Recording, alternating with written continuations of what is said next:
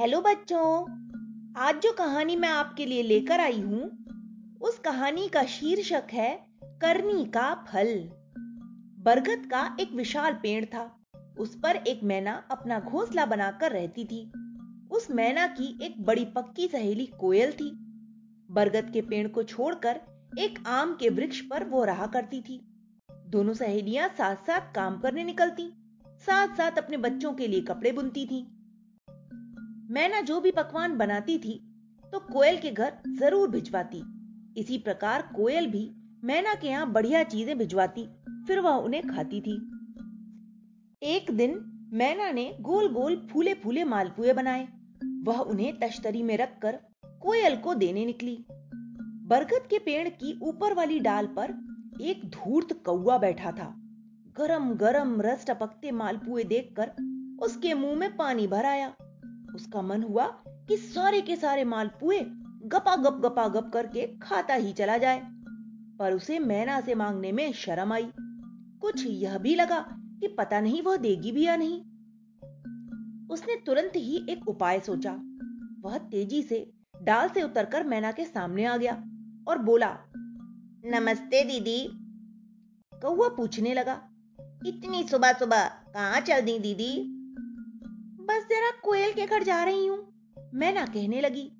कौआ अपनी आवाज़ को थोड़ा और मीठा बनाकर बोला, ओहो मैना दीदी, तुम कितनी सुंदर हो। तुम कितनी अच्छी हो। तुम कितनी परोपकारी भी हो। तुम सबको कितना प्यार करती हो। तुम मुझे बड़ी अच्छी लगती हो। मैं तुम्हारी कुछ सेवा कर पाऊँ तो मुझे बड़ी प्रसन्नता होगी। मैना अपनी तारीफ़ सुनकर प्रसन्न होने लगी। कौआ उसके चेहरे को बड़े ध्यान से देख रहा था। वह समझ गया था कि उसकी बातें मैना पर असर डाल रही हैं। कौआ आगे कहने लगा, दीदी, तुम क्यों कष्ट करती हो? लाओ, मैं ही इन्हें दे आऊँ। मैं इस समय खाली ही तो हूँ। मैना कौए की बातों में आ गई। उसे जल्दी भी थी। घर जाकर बच्चों को नहलाना जो था, उसने तश्तरी कौए को पकड़ा दी। और खुद घर के अंदर चली गई। कौआ मालपुए लेकर फुर्ती से नीम के पेड़ पर जा बैठा। यहाँ उसने जी भरकर मालपुए खाए। उसका पेट भर गया, पर स्वादी स्वाद में वह खाता ही चला गया। तश्तरी में निकला रस भी उसने चाट चाट कर खाया। फिर तश्तरी पेड़ के नीचे फेंक दी। झरने पर जाकर आराम से ठंडा ठंडा पानी पिया। फिर नेम के पेड़ की कोटर में जाकर छिप कर सो गया। इधर मालपुए बनाने की खुशबू कोयल के घर तक पहुँच चुकी थी। बड़ी देर से इंतज़ार कर रही थी कि कब मैं ना मालपुए भिजवाए और कब वह बच्चों को खिलाए। पुओं की खुशबू सूंघकर उसने बच्चों का खाना भी तैयार नहीं किया था। कोयल इंतज़ार करती रही कि मालपुए अब आए अब आए, पर ऐसे ही शाम बीतती चली गई। न मैना खुद आई और ना ही उसने पुए भिजवाए। उसे बड़ा गुस्सा आया। वह सोचने लगी कि अब मैं कभी भी मैना के यहाँ कोई पकवान नहीं भिजवाया करूँगी। कोयल गुस्से में भरी खाना खा रही थी कि तभी मैना आई और वो बोली, बहन, जरा तश्तरी तो दे दो। कौन सी तश्तरी? कोयल मुँह फुलाए बोली, अरे वही जिसमें मालपुए भिजवाए थे। कैसे मालपुए? यहाँ तो कोई कुछ नहीं लाया। कोयल बोली मैं ना समझ गई कि यह सब चालाकी कौए की है। उसने कोयल को सारी बातें बतलाई। कौए ने यह शरारत पहली बार न की थी। वह बड़ा ही आलसी था। काम कुछ करता नहीं था।